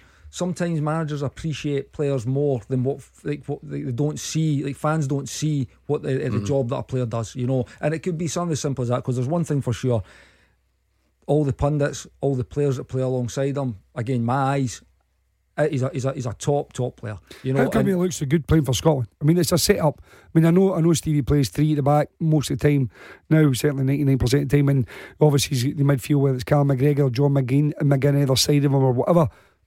He's uh, been outstanding in the last you know few matches for Scotland against top top players. Are, are You know? those are those guys around him better? He doesn't have John McGinn near him. Yeah. Doesn't have? He's got a great relationship with Callum McGregor. But also, as I said, I think the structure, you know, the, the you know he's he's got balance round about him. Whereas you, you watch Yeah. Norwich, they're so open, they're all over the place.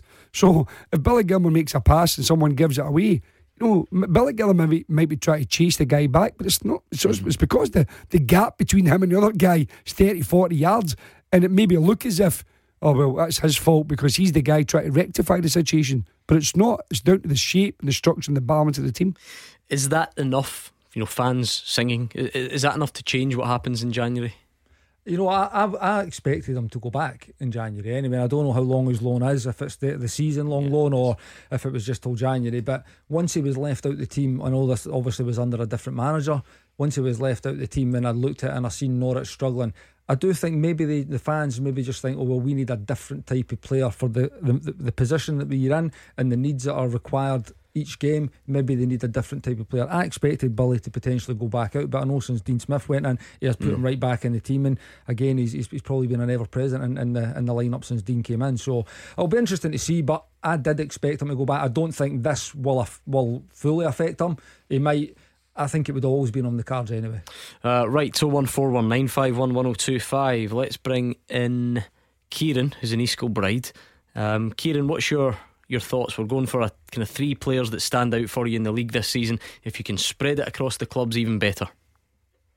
Uh, yeah, so my my three, um, I'd have Carter Vickers, Charlie Mulgrew, and Ryan Porteous is is, uh, is my three players.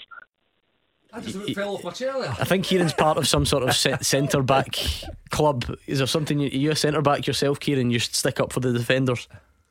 No, uh, I think I played it once. Uh, I think we lost four now, and uh, never went back to centre back. uh, so I'll I'll stay at the top of the park. Not much the bench for me, but. Uh, but yeah, I prefer the, the top half, bit like Kenny. Quite right, uh, right. You're not, you're not having those suggestions, Kenny. No, you know, like, again, it's just I think when you look at the Charlie's been excellent for Dundee. Yeah. He has. He absolutely has. Ryan Porteous is getting a lot of attention at the moment. Really, like a lot of attention well. tonight. He's just been banned for three games, but I'll get to that. yeah, we'll get to that then. But no, he's he's an outstanding young player, and Carter Vickers again.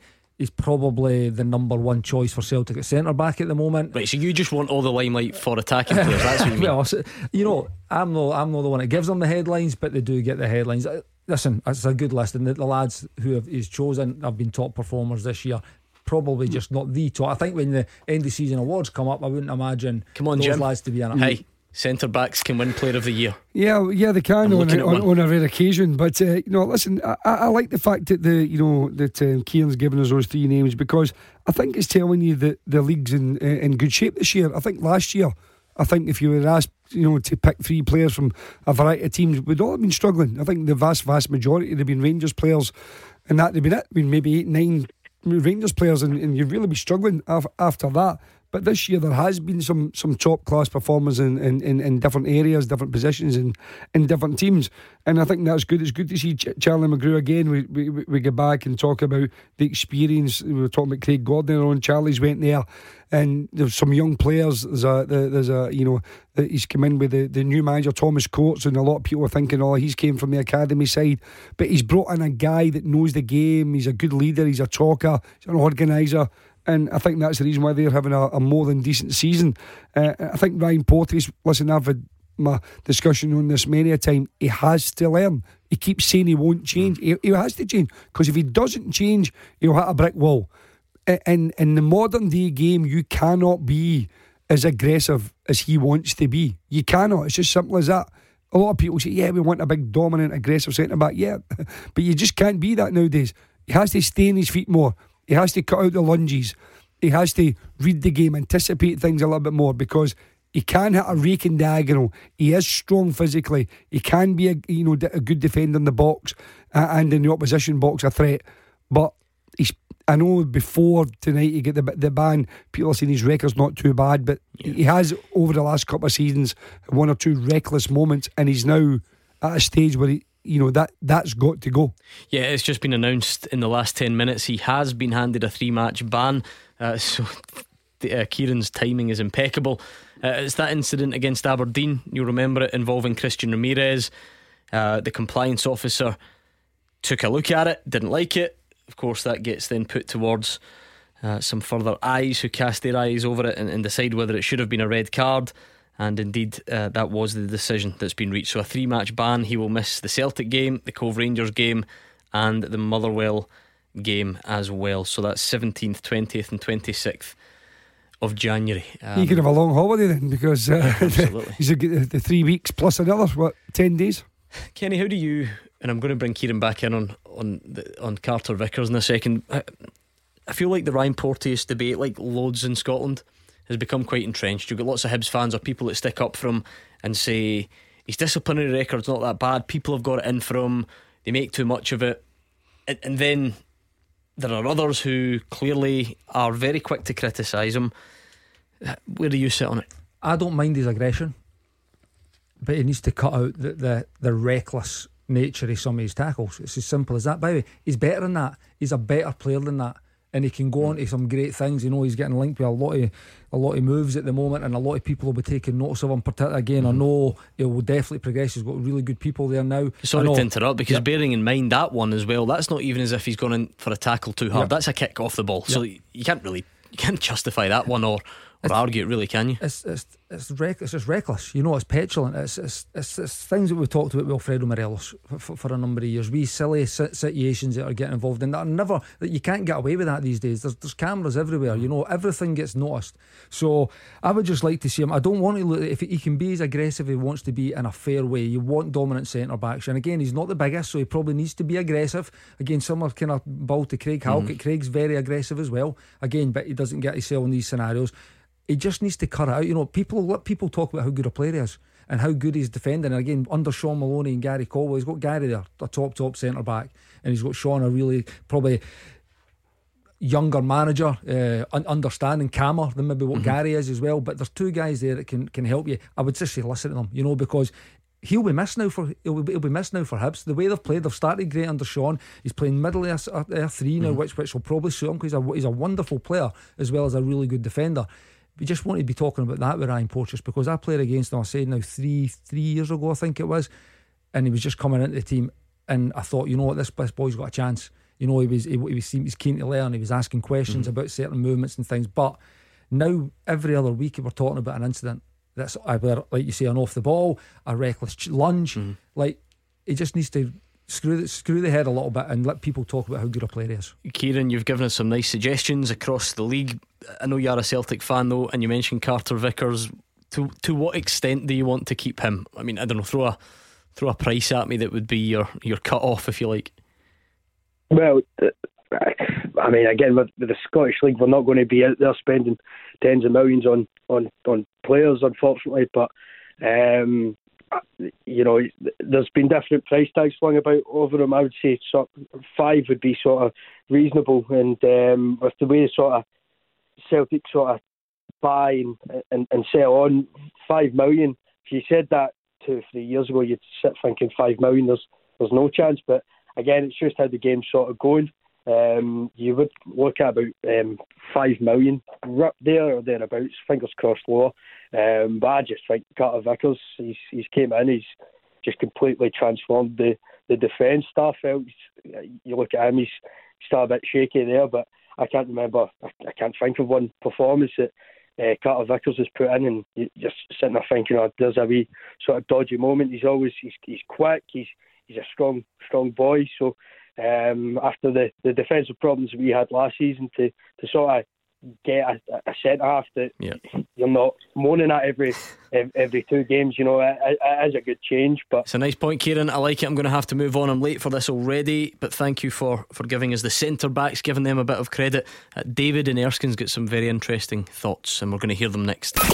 Taking your calls on Scottish football 0141 951 1025. This is Clyde One Super Scoreboard. Kenny Miller and Jim Duffy are here. We're about to bring in David and Erskine. I'm going to quickly read this question to you. I'm not even giving you time to give me guesses because uh, David's been hanging on uh, long enough.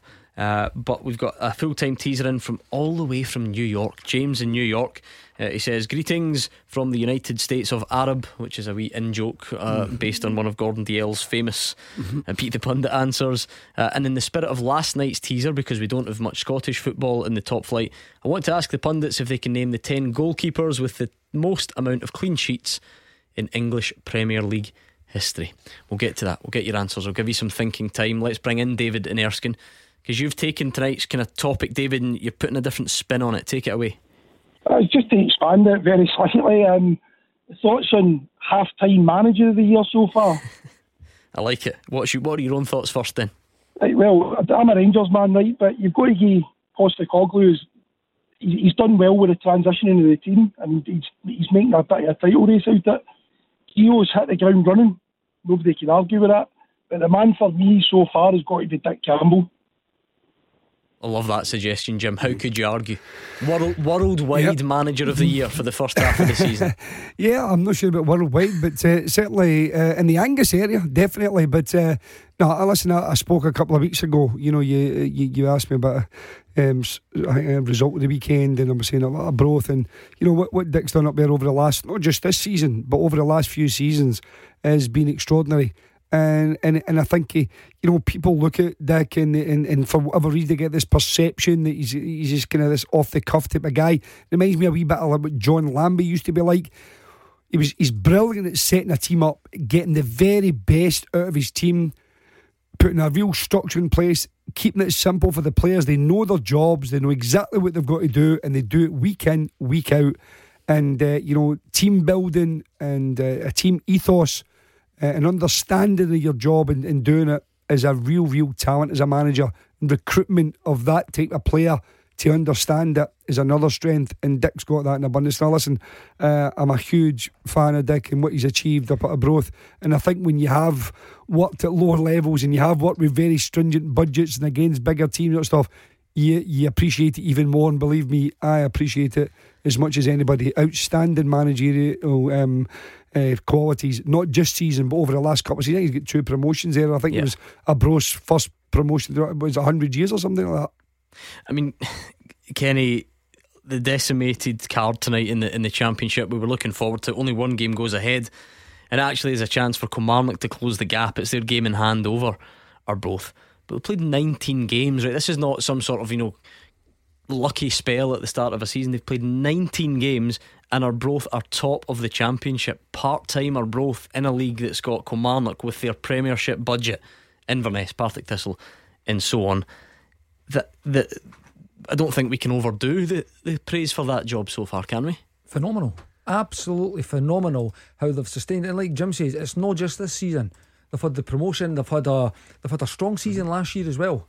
So they've just built on, you know, there's for me, football clubs for any kind of level of success, yeah, there's people that can hit the ground running and get it instantly.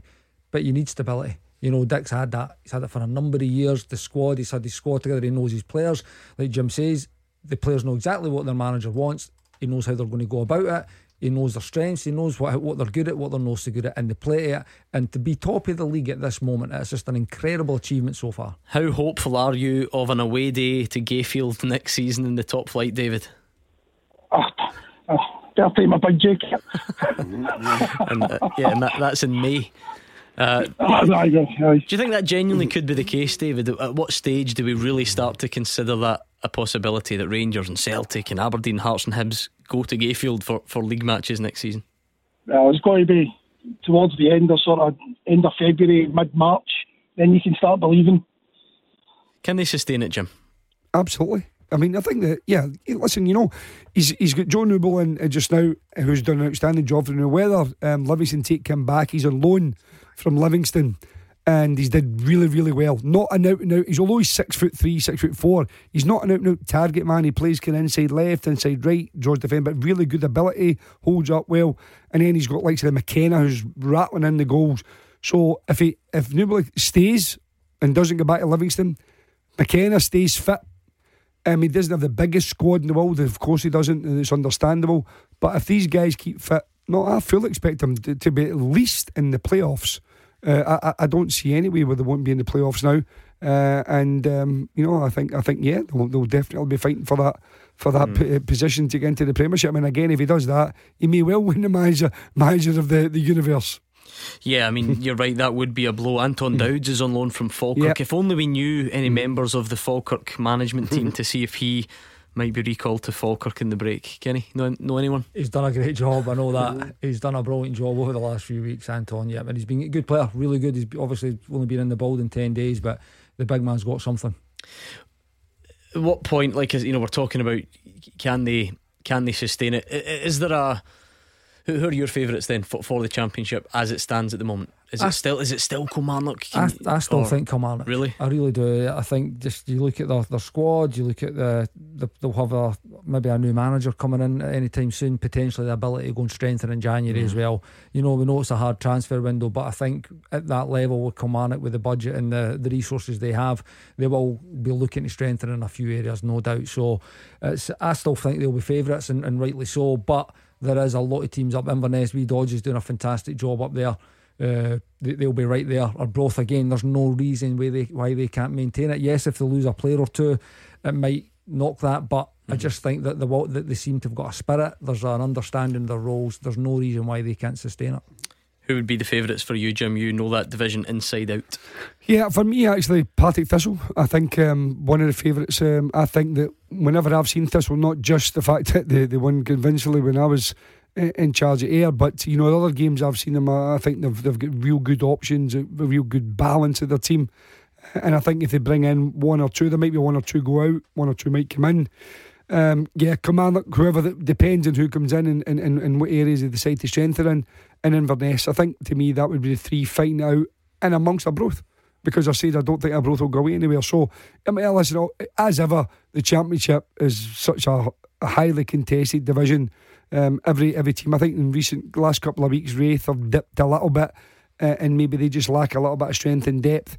But um, the, yeah, there's a lot of good sides there. Uh, but for me, at this moment, we're actually just standing uh, uh, as we are just now with no new managers, no new players, anything like that. Mm. Just as the squads are standing at the moment, I'd go for Partick Thistle.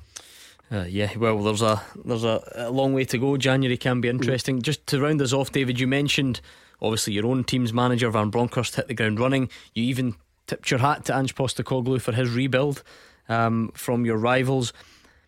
Are we in one of these strange periods, David, where both teams in Glasgow like their manager, both sets of fans, because that, that doesn't last long. Generally, who did I hear talking about it? I think maybe it was actually Mark Warburton, Kenny, your old manager, talking about generally there's good cop and bad cop because whatever one is winning, the other one, you know, is is unpopular. That's just the way it has to be. We're still in that period though, David, where both are popular, aren't they? Well, I think Postecoglou is in a situation where he's going to get he's got that grace of time at the moment where everybody knows it's a transitional season. So he's going to have a, a, a bit of leeway this season. So I think there's going to be a bit of goodwill towards both managers this season, as long as Van Bronckhorst wins. I thought I thought you might say that. Uh, yeah, and like there will be there will be times. Obviously, Rangers fans by and large, you know, gave Steven Gerrard a bit of time, but um, but yeah, that that does wear off, and eventually it's usually one manager is up there and the other one is is down there. So we'll see. Thank you, David in Erskine. That was nice of you to get in touch. Oh one four one nine five one one zero oh two five, and that impromptu uh, section in the championship, Jim, because I was planning a, a, sort of more focused part of the show tonight on the championship. That there were five games scheduled initially. We went down to three, I think, due to mm-hmm. COVID, and in the space of today, we've gone down to one due to the weather. How big a night is this for Kilmarnock? Then it's a home match against Morton mm-hmm. on paper. That's one they absolutely would have designs on winning, and now they're the only team you know up there that's that's playing tonight. Yeah, absolutely. They've got to take advantage of that situation. You know, the other teams not playing uh, uh, in the top uh, half. But Morton, listen, got a new manager, Dougie Imrie. It's his first game. Um, True, yeah. You know, it was a very difficult game for him, the first game, but nevertheless, uh, like any new manager, you want to try and get you know your first point or points on the board, and you know just just try and give the, the, team a little lift, which generally happens. So you know it'll be a, a, an awkward game for Commander, but they had a terrific um, result. I'm not saying the performance was great. I think Zach came and saved two penalties. There was a and then, then he got sent yeah, off. Sent off, a controversy, but. Um, yeah, but they won the game, and and I think that was very important for James Fowler, who's in interim charge. And I think if they can get that one tonight, and then I think the game at the weekend, I think it's been postponed, isn't it? I think against there, I think they've put that back, so that gives it gives them a little bit more time um, to try and see where they get their new guy in charge. But yeah, a, a very very important for both teams. But I think if Kilmarnock mm. have aspirations to win that title, which they do, then they have to win tonight's game. Still time for your calls. Let's hear from you. 01419511025. Uh, let me thank James in New York again, who sent in tonight's full time teaser. And if you want to put your Christmas holidays to good use, get a question, come up with the answer, send it in to us at fulltime at Clyde1.com. And you, like James, could have it mentioned on the show. So, James wants to know since the English Premier League is on the go and we are not in the top flight at the moment, who are the 10 goalies with the most amount of clean sheets in English Premier League history? Kenny, give me Cech. one.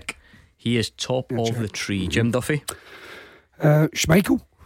He is, would you believe, yes, he's 10th mm, though. Oh. He sneaks in. Okay. Um, Van der Sar? Edwin van der Sar is in seventh place. Well mm-hmm. done. Do you want a, a, a, a, sort of trade secret here that I shouldn't really admit? Mm. I don't know if it. You know, most workplaces have got that weird lull in between Christmas and New Year when mm-hmm. everyone's kind of off, and even the mm-hmm. people that are in, they're sort of off in their heads anyway. Um, the printer through there, I can barely read what's written down. Right, so you're, you're going to have to rely on me. I need a magnifying glass. It's barely printed out the answers, but I can just see Peter Cech, Edwin van der Sar, Peter Schmeichel, Kenny. Uh, David James. He's second. I'll, I'll be really impressed if Kenny does them Aye, in one order, to ten. yeah, yeah, I'm- I'm Uh, right, that's four. So we'll leave it there. Mm. I'll give you thinking time. We'll take more calls on your top three players of the year so far, and the answers to this next. Number one for football in Glasgow and the West. 0141 951 1025. Clyde One Super Scoreboard. Kenny Miller and Jim Duffy are into the final part of tonight's Clyde One Super Scoreboard. Still time to squeeze your calls in if you fancy it. We've had a good old discussion and debate tonight about the top three players in the top flight so far this season. We're not dishing out any awards, it's a bit early. Uh, we're just trying to give credit where it's due and reflect on the first half of the season. So we're going to speak to Billy in Clyde Bank, who's got three names that I don't think we've had yet. So that's good. We're still going strong at this stage. Quickly, let me check in on this question from James in New York, who wants you to name the 10 keepers with the most clean sheets in English Premier League history. You've got Peter Cech, David James, Edwin van der Sar, Peter Schmeichel, Jim, any during the break? Ederson. He is not at that level yet. Kenny Miller.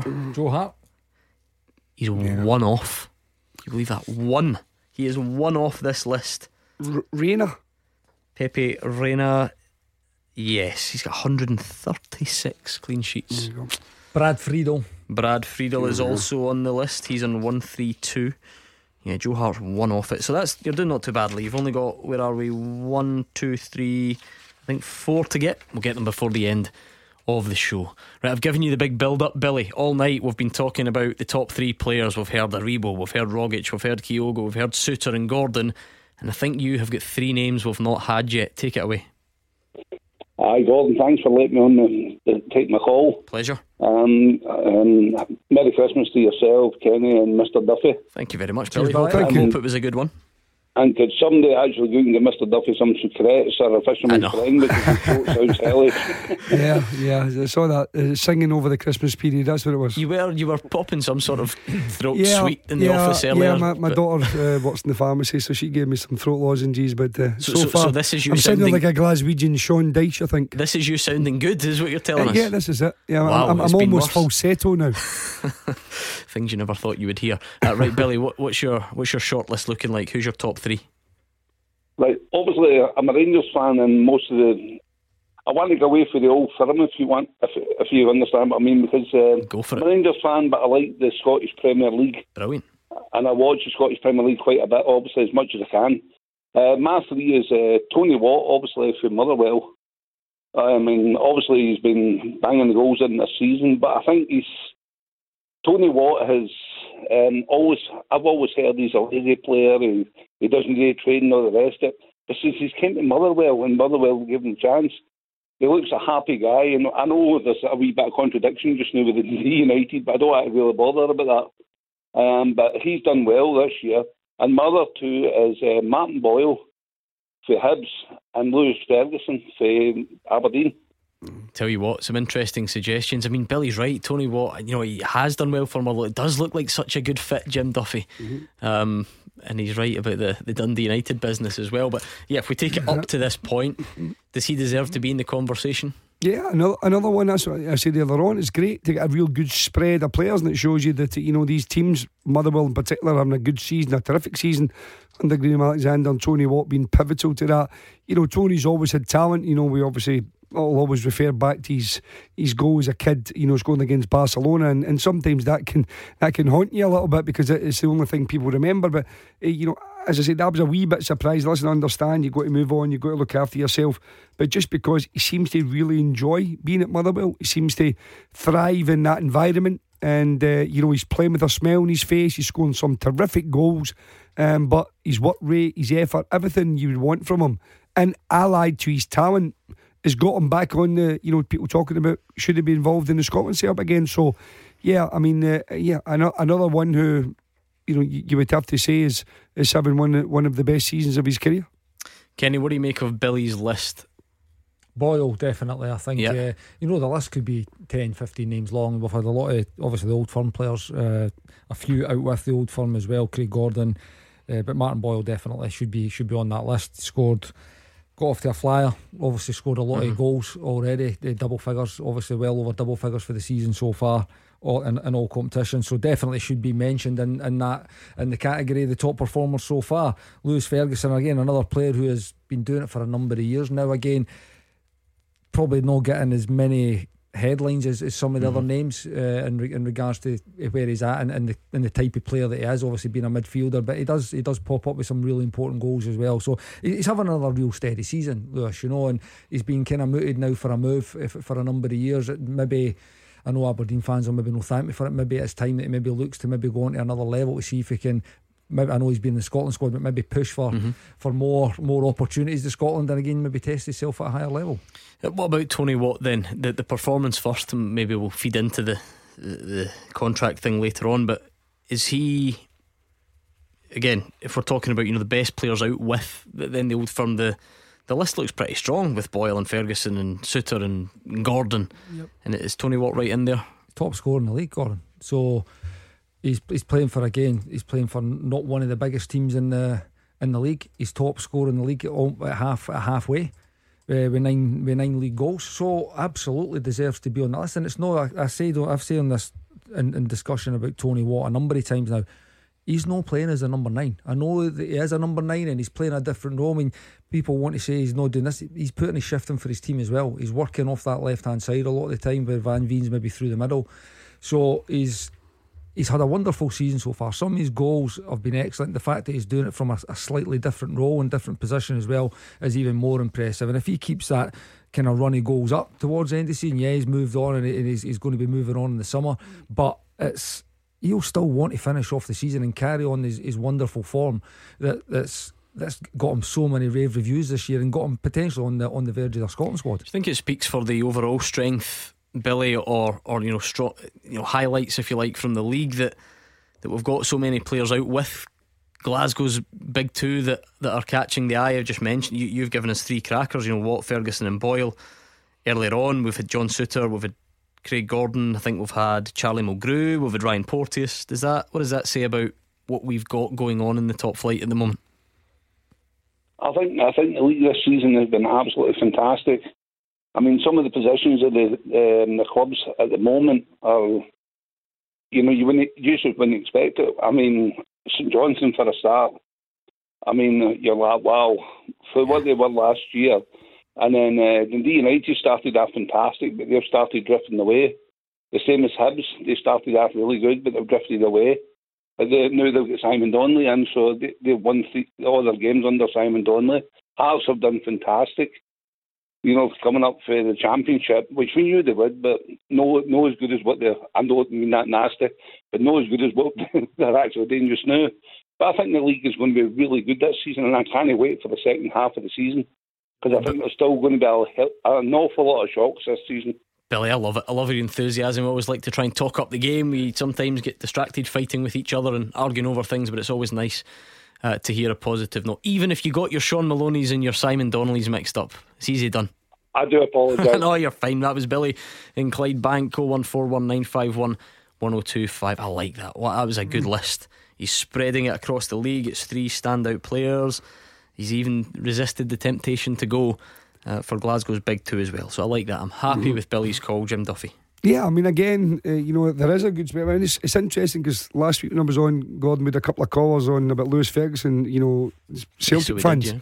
saying that they think they should go for him. And again, tonight, talking about Car- Carter Vickers, and you would have to say that John Souttar would have to be an option for Celtic as well to look at, you know, in terms of if you can get him either for a nominal fee or nothing. Again, you know, what, what a great signing he would be. Um, if, if if they can't do a deal with Carter Vickers, you know, I mean, because it's going to cost several million, probably four plus, and then maybe add-ons. So yeah, I mean that that's another one where you, you would have to say that that might be a possibility. Is that is that the best fit then? Because you can you can spin this question a number of ways. You can say who's the best player out with the old firm, or you know who's having the best season out with the old firm. Mm-hmm. Those might cast up different answers. Who's the best fit for either of those two sides to, to buy from from within the league or to acquire? Would it be John Souttar for you? Yeah, I mean, I think that John Souttar would definitely have to be, you know, because because the the financial side of it as well. I mean, he, he, as I said, if you can if you can get a deal just now. Uh, you know, it's not going to cost you an enormous amount of money in modern day football. And if you can't, you've got a top class international player for nothing at the peak of his career. No, even probably even probably maybe even a year or so still to go at that level. And as a centre back, you know, you're talking ten years ahead of him. So you know, he, he's got all the attributes. He's terrific, a modern day centre back, good on the ball, can break forward. Um, you know, links the play up well, a, a, a strong physical. You know, everything you'd want really in a centre back just now. Uh, so again, him, I think Tony Watt's been a good bit of business for Dundee United to get him either for nothing again or for a nominal fee. I think he's been a good piece of business. But yeah, for me, as a piece of business, John Souttar's got to be the bargain of the season. Right, go on then. Based on what you've heard, Kenny Miller, maybe you had your own thoughts, maybe the callers have persuaded you otherwise. What's your top three of of from the season so far? It can't all be from the same team. Who are the top three standout players from the Premiership? For me, two are nailed on. I think Kyogo has to be in there. There these are in no particular order, by the way. Kyogo has to be in there. I think Joe Aribo should be in there. By the way, that- And that third choice is going to be tough. It's real tough because I'm going to go out with obviously the old firm. Mm-hmm. Uh, I think I'll go for. I would go for Tony Watt. I would go for Tony Watt. I don't know why I thought I was getting a Craig Gordon there, but then I remembered you you prefer the strikers, so Yeah. that makes Mm-hmm. sense. Right, Jim Duffy, he's gone. Aribo, Kyogo, Watt, Mm-hmm. or Watt, Kyogo, Aribo, whatever order you want. What's your top three? Yeah, I mean, again, I would be Kyogo and Aribo. If I was, if you know, if I was going just by quality of players and level of players, I'd be going Rogic. But taking someone away from the for him, I'd be going Craig Gordon. I think he's such an influence in the team. I think the results last year going there, the you know some of the saves he made to help promotion this year to sustain that level. Um, he's just he's, his professionalism, his level, his consistency to be the number one for Scotland now. Um, you know, at 39 years of age, no, for me, it'd be Craig Gordon. Brilliant. I think that just about does it for tonight. I don't think we'll squeeze any more calls in before we do go. Then, Kenny, how's life at Falkirk? You've obviously gone in. Mm-hmm. I was going to say a couple of games under your belt. One was cancelled due to fog. What what minute on the clock? I think it was 40. Run about the 40th minute, yeah. So Take that on the chin. You know, absolutely, because it was getting done after 10 minutes. It could have went. So it was, uh, yeah, we never even seen the goal going. It was Seriously? that bad. Yeah, we couldn't even see the ball Just going in the back cheer. of. We just seen celebrations. we just thought, hope that's us. No, so it was, it was always going to happen. No, but it's been a good, it's been a good 10 days. Uh, disappointing result at the weekend, to be honest. There was a lot of good stuff. Lads have taken on board a lot of the messages. Uh, just a few tidy ups that need to do so we can start climbing that table. And is there scope then to go straight to work with recruitment? Is that part of, of your role? How, how is that Well- going to work in January? Well, again, it- it's, it's all hands on deck, but really at any level of recruitment is. But there is obviously you've got Gary Holt's in place at the moment there, who does work a lot of work of that behind the scenes. Uh, Liam Morales does a lot of the work as well. But obviously, when you're in there, manager will get a lot of calls mm-hmm. about players, coaches get a lot of calls about players. It is, but it's just bringing it all together and see what the best fits for your club, mm-hmm. who you can get, who's available, who is going to be there, finances. How do they fit? How we want to play? All that kind of stuff as well. So yeah, it's well underway. Yeah.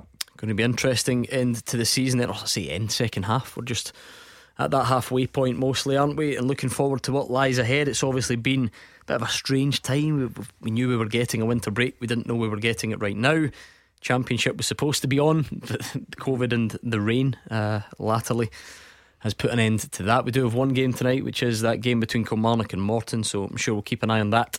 And uh, we'll see what happens tomorrow. Uh, we'll give you all the, the feedback from that one. Right, let's round off with tonight's teaser. I'll always remind you. And by the way, see, whilst we're on the quiz theme, tune in tomorrow night. You may remember that during lockdown, when we had no football to talk about and things were a bit tough and people needed cheered up, we did the lockdown quiz with Gordon Dalziel and Mark Wilson. Now, these two are like, it's like dumb and dumber when we get to quizzing, right? And they like to take the mickey out of each other. And we streamed it on Facebook and it was great fun. And so many people said, you know, you need to keep doing it. So we did it a few times and and brought it back on special occasions. Well, hopefully for one final time, I don't know what we'll call it, something really unimaginative like the big fat 2021. We thought we were out of lockdown, but we're not really quiz. It'll be something like that. But those two will quiz again tomorrow. You can take part, get your team names ready, go up against your mates, do what you need to do, and join us for that quiz tomorrow. So that'll be good fun. With that in mind, mm-hmm. 10 goalies with the most clean sheets in English Premier League history. You've got Cech, David James, Pepe Reina, Edwin van der Sar, Brad Friedel, Peter Schmeichel. And David Seaman. Yes, he's on there 141. Kenny? And I've got who have I got here? Yeah, Mark Schwarzer. Mark Schwarzer, he is on there. He's really high up the list. Actually, he's he's in third place. 151 clean sheets for him. Was that was that Middlesbrough? He was at? Uh, yeah, I think mostly. Um, Shows you how, how no, far they've also- fallen. Who else He's- did he play for though? Um, I don't know why that slipped my mind. Anyway, he's on the list. Is it Fulham? Yeah. Yeah. Um, okay, I think two more. Yeah. I think I've got one. T- Tim Howard. Yeah, that's, that's the one I was going Oh, for. right, Tim Howard. Which means you're left with. I've got him to be fair. You sure? Um, Yeah, the, well, I the only so. thing I want to say is um, thanks Kenny for making me feel old because I was his manager when he was 17. Now he's now he's the coach. So now now he's turned full circle right? now. Yeah. So oh, now, hold on a I'm going to extend the show. so so now now I'm that. feeling remarkably old. That the boy I gave his debut to at 17 So you- is now is that Stenhousemuir? is now No, the, Hibs. no for Oh, Hibs. Sorry, sorry. I was thinking that loan spell. now Right, as okay. a coach and, and uh, on his first road to well I know he had to retest the management at Livingston Wow. but uh, back on the road again so listen I want to wish him all the Oh, best we'll need to reunite you two at some point unbelievable and career. get, get stuck into that. Uh, right, you've got one more Nigel Martyn There we go. Oh, look at the teamwork, both of you, rolling back the years. Well done, Nigel Martyn. You got there right. Join us for that quiz tomorrow. Gordon Dalziel and Mark Wilson. And in the meantime, stay right there. Cassie's up next.